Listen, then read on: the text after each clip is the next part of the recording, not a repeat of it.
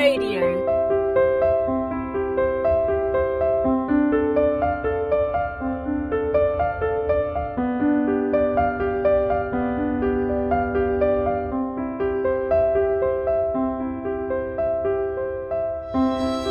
Hi, I'm Paul Ellard. Welcome to Our Queen, Our Mother, the Graces of the Blessed Virgin Mary. In our sessions, we will be exploring the topic of the Blessed Virgin Mary and why she is important to the Christian faith.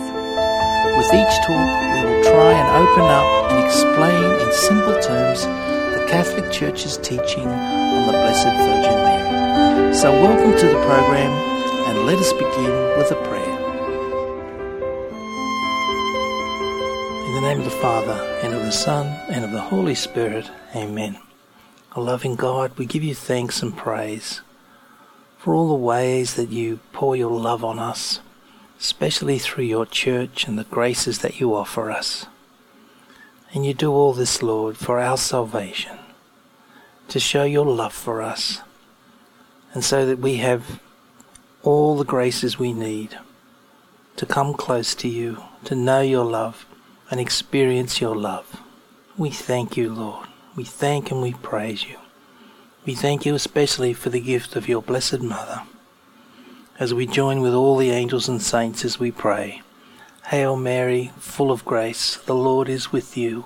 Blessed are you among women, and blessed is the fruit of your womb, Jesus. Holy Mary, Mother of God, pray for us sinners now and at the hour of our death. Amen. Immaculate Heart of Mary, pray for us. Our Lady of Mount Carmel, pray for us. In the name of the Father, and of the Son, and of the Holy Spirit. Amen. Today we're going to continue looking at part two of Marian devotions. Last time we looked at novenas, and this week I thought we could continue by looking at the brown and green scapulars and see why they have become part of the Church's tradition.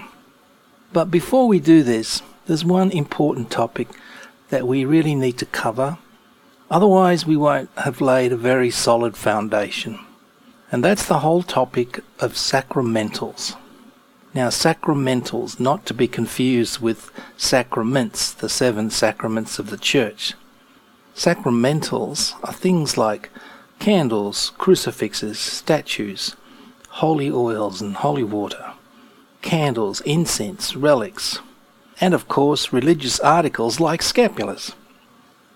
So perhaps we should start with statues of Jesus and Mary and the saints. How do we answer the questions from our well-meaning non-Catholic Christian friends when they ask us, why do you Catholics worship statues? When Scripture says, and our friends will quote us Exodus twenty, verse four, you shall not make for yourself an idol or a likeness of anything in the heavens above or on the earth below or in the waters beneath the earth. And continuing verse five, you shall not bow down before them or serve them. So herein lies the problem for our many non-Catholic Christians. They seem to think that because we pray with a statue in front of us, that somehow we are praying to the statue itself, as if the statue somehow is alive or able by itself to give us some kind of power. Now, of course, that's a nonsense understanding, but we have to help our friends see the Catholic position. And probably the best way is to ask a question like this to a person. Do you have a picture at home of your husband or wife or your mother? And of course they'll answer yes. And then you say to them, well, do you for even one moment think that that picture itself is actually your mother or actually your loved one? And they'll answer, well, of course we don't. You say, well, neither do we Catholics. We are not under the illusion that a statue or an image or a painting of Jesus is actually Jesus. Now, if the picture of their loved one is very special to them because it links with a special loving memory, they may even like to give the photo a little kiss. But never would it enter their minds that this picture was a real person. It's just ridiculous and comical even to suggest it. And well, it's the same for us when people tell us that we're worshipping a statue. I have to say, in all my years as being a Catholic and travelling to many places of pilgrimage across many different cultures, I've seen people do many strange things, but I'm yet to meet anyone who worships a statue. But if we go back to Scripture, if we look at Exodus twenty-five eighteen, we actually see the situation where God orders the Israelites to make two golden angels to place on top of the Ark of the Covenant. Now, the Ark of the Covenant, as you know, was the most sacred object in the Old Testament. And then later in Numbers twenty-one, eight to nine, the Lord says to Moses, "Make a seraph and mount it on a pole, and everyone who has been bitten will look at it and recover." And accordingly, Moses made a bronze serpent, mounted it on a pole, and whenever the serpent bit someone, the person looked at the bronze serpent and recovered. And then in First Kings six, twenty-three to twenty-nine, verses thirty-five, and then later in chapter seven, verse twenty-nine, the Lord commands that two golden angels be made, and in verse thirty-five, the Lord commands a carved angel to be plated with gold. And these were instructions in regards to Solomon's temple. And this is a place for public worship. So what's happening here? Is the Bible contradicting itself? Well, not at all. It's just that the Bible has to be properly understood. And the Lord is telling us that we shouldn't bow down and worship idols. But at the same time, the Lord is encouraging aids to prayer. But there's also another key factor in all of this. Before the second person of the Blessed Trinity took flesh and became man, no one knew what God was like. God the Father had to keep teaching the Israelites that God was more than their limited concept of what they think a deity should be like.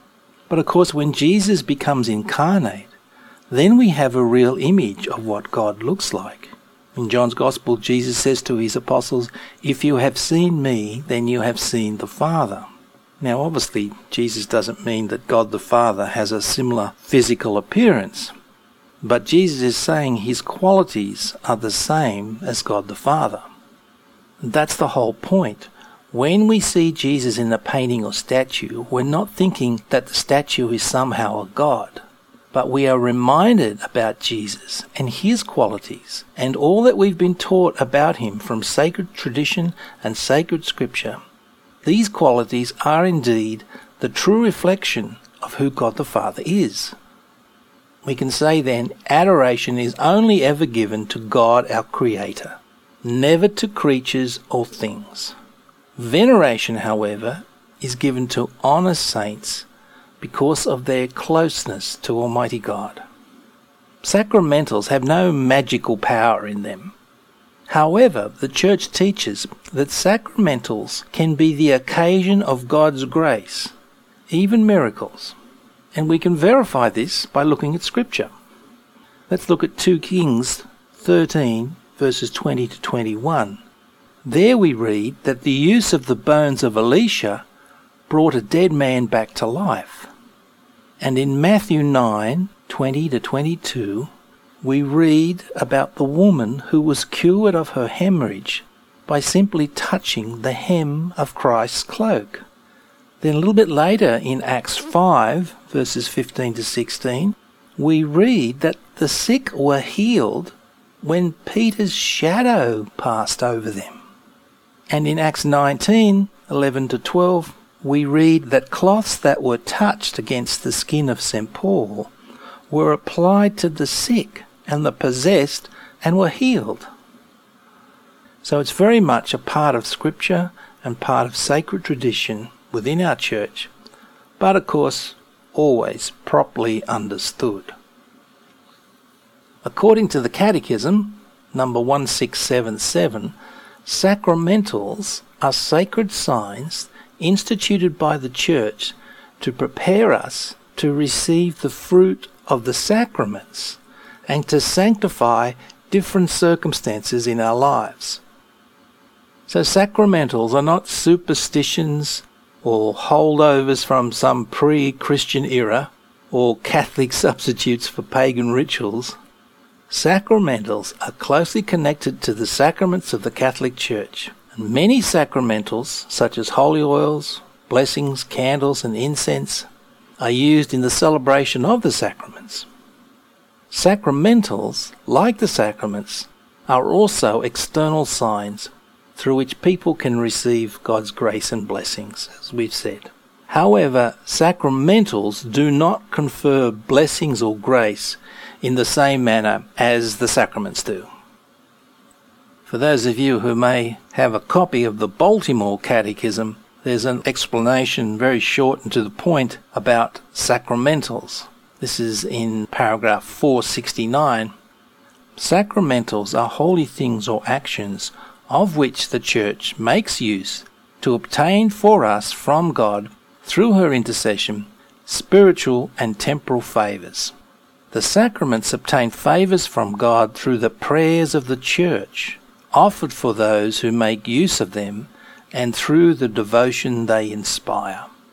So the chief benefits then obtained are five points. Firstly, actual graces. Two, the forgiveness of venial sins. Three, the remission of temporal punishment. Four, health of body and material blessings. And five, protection from evil spirits. And so these sacramentals then can be in the form of objects, but they can also be in the form of actions and of blessings.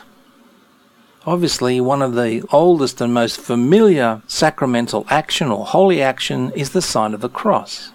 This basic action is a profession of our faith and identifies us immediately as Christian. In liturgical functions and sacraments like anointing of the sick, the priest will make the sign of the cross either in the air or on a person's palm or forehead.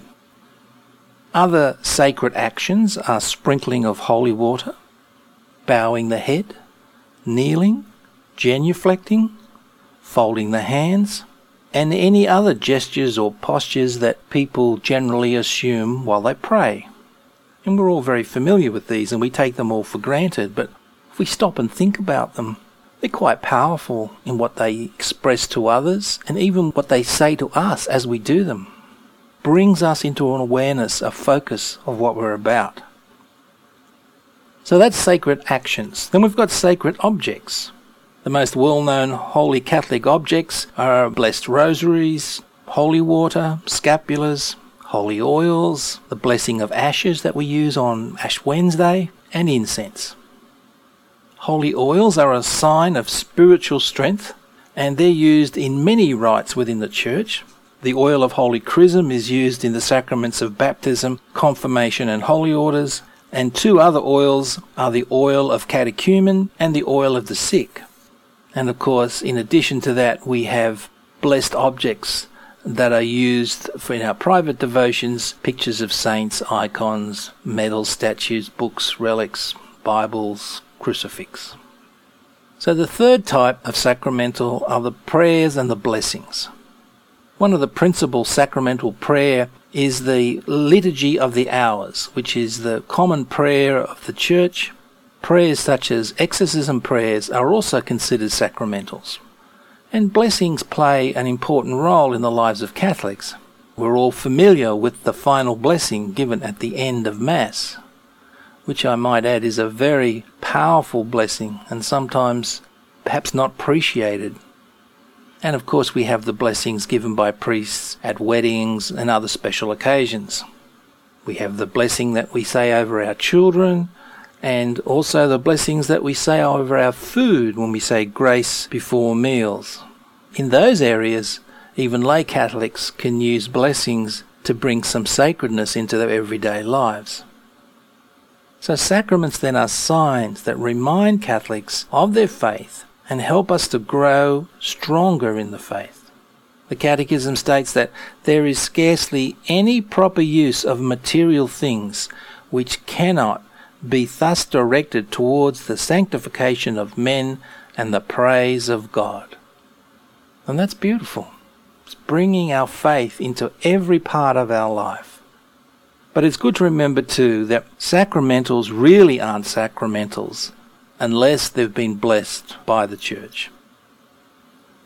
So let's go back now and have a look at the tradition of scapulars. Now, a scapula was a form of work clothing that was worn by monks, and it's draped over both shoulders and hung down the front and the back of the wearer.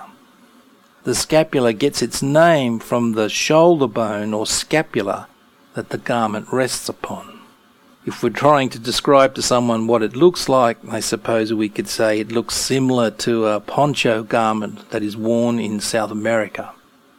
The scapula then is a large garment, but through the ages, when used as a religious symbol, it has become a very small tag of cloth, typically today about the size of a matchbox. And two of these are used so that the cloth rests against the back and the chest, and they're attached to one another by two thin cords that rest across the shoulders. So there's mainly two types of religious scapulars. One we refer to as the green scapula, or to give it its proper technical name, the scapula of the Immaculate Heart of Mary, and the other is referred to as the brown scapula, or more correctly, the scapula of Our Lady of Mount Carmel. So you can see that both of these religious scapulas are linked to devotion to Our Lady. So let's have a look at each of these now and see how they differ, and see what graces the Lord is offering us through these forms of devotion to His Blessed Mother. Firstly, the green scapula. Ten years after Our Lady appeared to Saint Catherine Labore in France and gave her the Miraculous Medal, which we will cover later, Our Lady appeared again on the feast of her Nativity on September eighth, eighteen forty, entrusting the green scapula of her Immaculate Heart to Sister Justine, a French religious of the Daughters of Charity of St Vincent de Paul.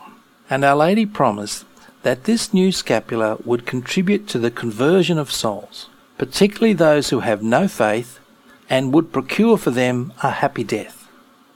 So the green scapula then is not part of a religious habit that has been handed down to us, as in the case of the brown scapula. In fact, when Our Lady appeared to Sister Justine, she was holding in her right hand her Immaculate Heart, mounted by flames, and holding in the other hand a scapula. The scapula consisted of a small piece of green cloth, rectangular in shape, hanging from a green string. On one side of the scapula was an image of Our Lady, dressed in a long white gown, which reached down to her bare feet. Over this she wore a light blue mantle, and in her hands she held her heart, and from the top of which gushed abundant flames. Her bearing was enhanced by a majestic beauty, all heavenly. On the other side of the scapula was a picture of her Immaculate Heart, all ablaze and transparent as crystal, with rays pouring out that appeared more dazzling than the sun. This heart, pierced with a sword, was encircled by an inscription in the form of an oval and topped by a golden cross. And the inscription read, "Immaculate Heart of Mary, pray for us, now and at the hour of our death." So then in eighteen sixty-three and again in eighteen seventy, the green scapula was approved by Pope Pius the ninth. He said of this in regards to the scapula, "Write to these good sisters that I authorize them to make and distribute it." So, how do we use the green scapula? Well, we can either wear or carry it. Again, that's a little different to the brown scapula, which needs to be worn. We can use it to help another. If they would not wear it, it's enough to place the green scapula in their vicinity, perhaps in their room. The third way we use the brown scapula is to pray, at least daily, "Immaculate Heart of Mary, pray for us now and at the hour of our death," quoting the inscription. This prayer can be said for oneself and separately for each person to whom it has been given, unless, of course, they pray the prayer themselves. And unlike the brown scapula, no enrollment of any kind is necessary, but each scapula should be blessed by a priest, as we mentioned earlier, and that's the case with all sacramentals. And finally, we should have confidence in the effects of the scapula. Our Lady said that the greatest graces come from using the scapula, but these graces come in direct proportion to the degree of confidence in me which the user has. So we're called to have great faith and trust in Our Lady. What are the benefits or the promises that are associated with the use of the green scapula? Well, number one, the conversion of those who do not have faith. Number two, reconciliation to the Church for those who have lost or strayed from the faith. Number three, the assurance of a happy death. Number four, strengthening of the faith for those already in the Church. And number five, protection from Satan from those who wear it or promote the scapula. The only requirement, as we said, is that the green scapula be blessed by a priest and worn or carried by the person wishing to benefit by it. And as we said, if the person in need of grace is obstinate and doesn't want to wear the scapula, the green scapula may be placed secretly inside his home or his possessions, and the person giving the scapula should be the one who says the prayer. Now we look at the brown scapula, and it's probably the more common scapula that most of us are familiar with. The brown scapula, or the scapula of Our Lady of Mount Carmel, is intrinsically linked with the Carmelite Order and the Descalced Carmelite Order. The large scapular garment is, in fact, the habit of these two orders.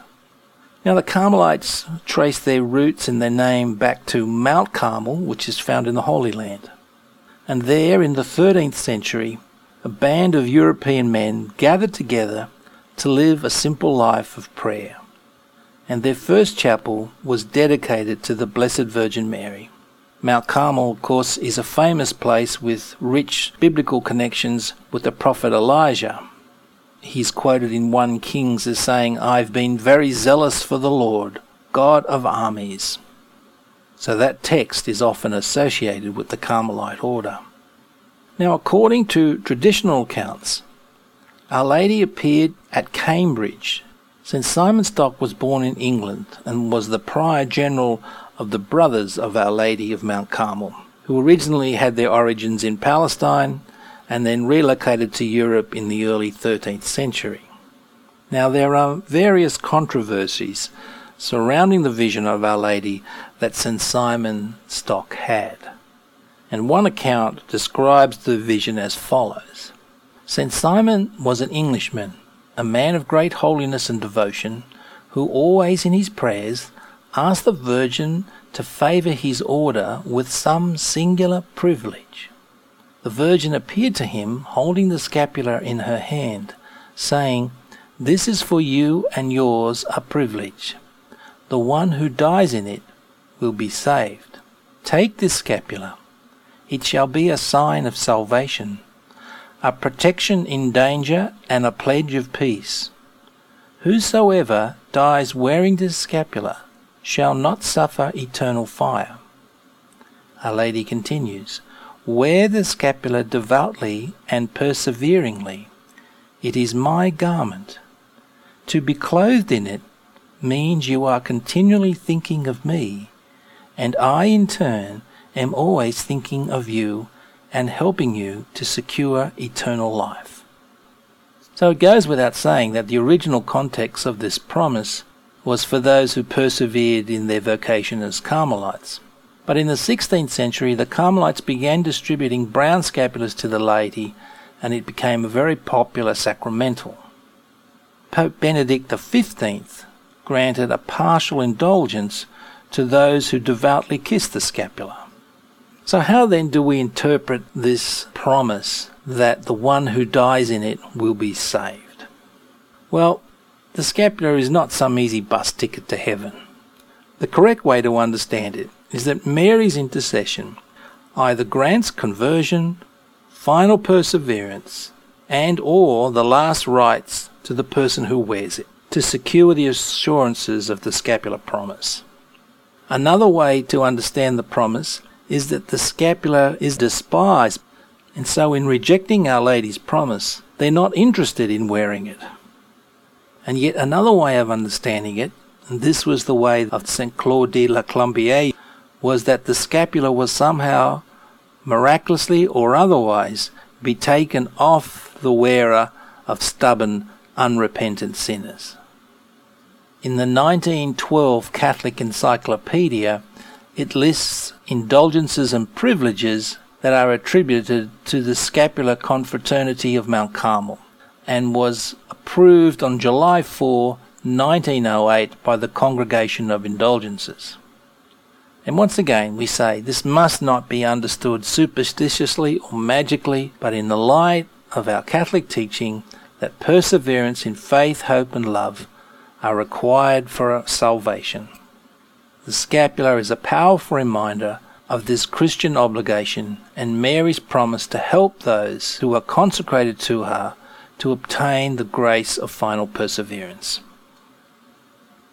So the brown scapula then consists of two pieces of brown cloth. Now it's just the cloth. It doesn't have to have any special image on it, unlike the green scapula. Most time you find brown scapulas generally have an image of Our Lady on one side, but that's not an essential part of the scapula. So the two pieces of brown cloth then hang over the wearer's chest and at the back. Now in the past, it was required that the scapula had to be one hundred percent wool, but this is no longer required because the habits of the Carmelite religious are, are now typically made of material other than wool, less expensive and more durable. It's worn under the clothes and it's not pinned to any other undergarments. Now there also is a scapular medal which was brought in because material, particularly wool, tends to deteriorate very quickly in the tropical climates. Pope Saint Pius the tenth expressed his preference for the cloth scapula, and Pope Benedict the fifteenth uh, also proclaimed the Church's strong preference for cloth rather than the medal. One of the conditions with the brown scapula is that we have to be enrolled, unlike the green scapula. So any priest may invest any baptized Catholic with a brown scapula. Lay people cannot bless a scapula. And there is a form for the blessing in the Book of Blessings, which is found in most Catholic parishes. You can also find a blessing on the website of the Carmelite Order. And the short form of the investiture reads as follows: Receive this scapula, a sign of your special relationship with Mary, the mother of Jesus, whom you pledge to imitate. May it be a reminder to you of your dignity as a Christian in serving others and imitating Mary. Wear it as a sign of her protection and of belonging to the family of Carmel, voluntarily doing the will of God and devoting yourself to building a world true to his plan of community, justice and peace. So it's a lovely prayer. And once you're enrolled in the Carmelite scapula, you're enrolled for life.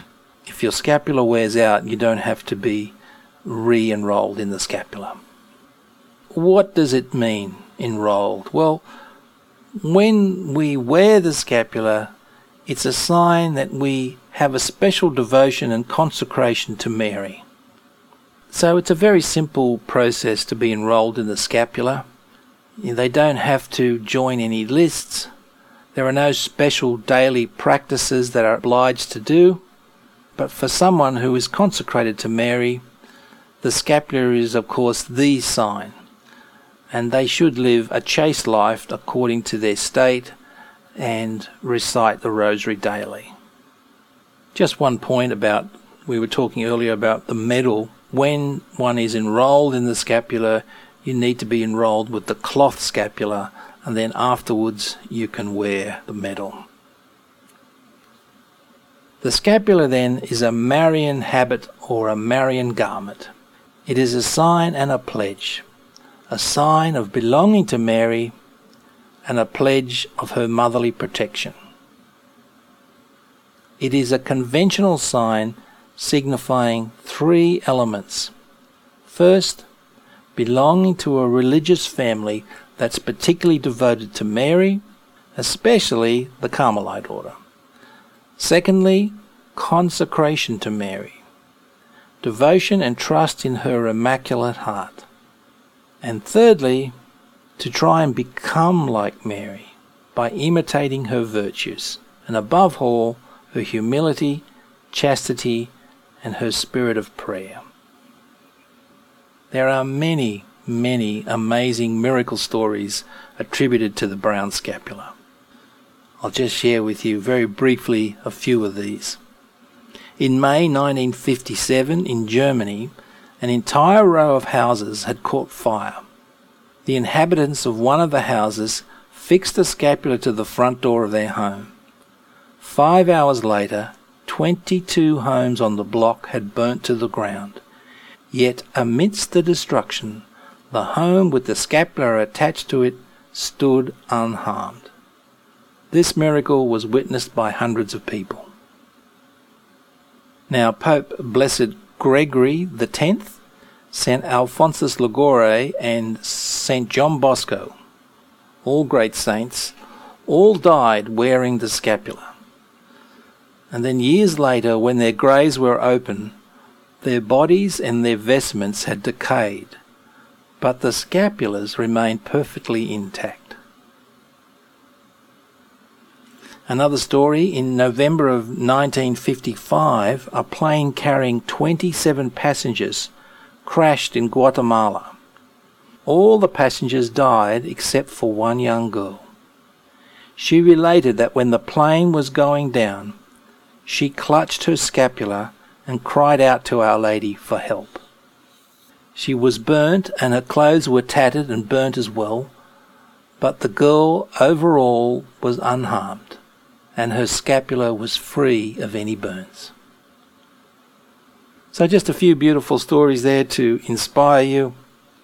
Pope Pius the twelfth said, "Let the brown scapula be your sign of consecration to the Immaculate Heart of Mary, which we are particularly urging in these perilous times. The scapular is a practice of piety which by its very simplicity is suited to everyone and has spread widely among the faithful of Christ to their spiritual profit." And Pope Paul the sixth said, "Let the faithful hold in high esteem the practices and devotion to the Blessed Virgin, the Rosary and the Scapular of Carmel." And in another place, he referred to the scapular as that which is so highly recommended by our illustrious predecessors. And when I think of the scapular myself, I think of a photo I saw of Pope John Paul the second, Blessed Pope John Paul the second, as a young man working without his shirt, and you could see him wearing this scapular around his neck, boldly proclaiming that he was consecrated to Mary. And finally, when we look at Fatima, on October thirteenth, nineteen seventeen, Our Lady appeared holding the brown scapular in her hand, and the three visionaries, Lucia, Jacinta, and Francesco, understood that Our Lady wants us all to wear the scapular. And she said that the scapular and the rosary are inseparable. The scapular then goes back many, many hundreds of years, but even in Fatima, Our Lady is reinforcing it again for us in this age as a powerful weapon in the fight against evil and for the salvation of our souls. So, dear Jesus, we thank you, Lord, for all these wonderful gifts that you give us, these graces that you pour out to us through your church, and especially through your Blessed Mother.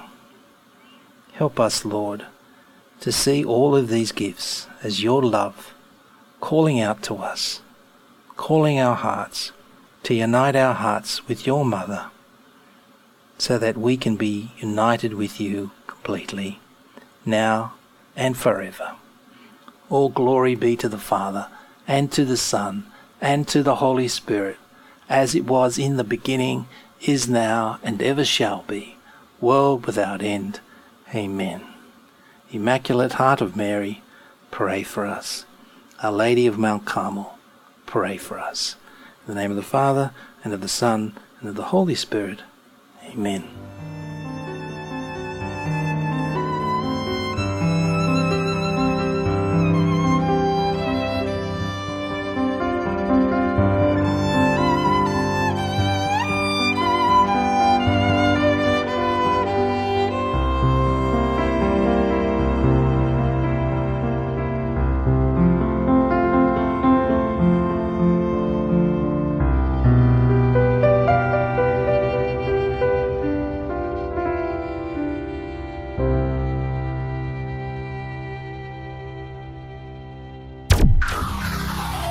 catholic radio dot org dot a u.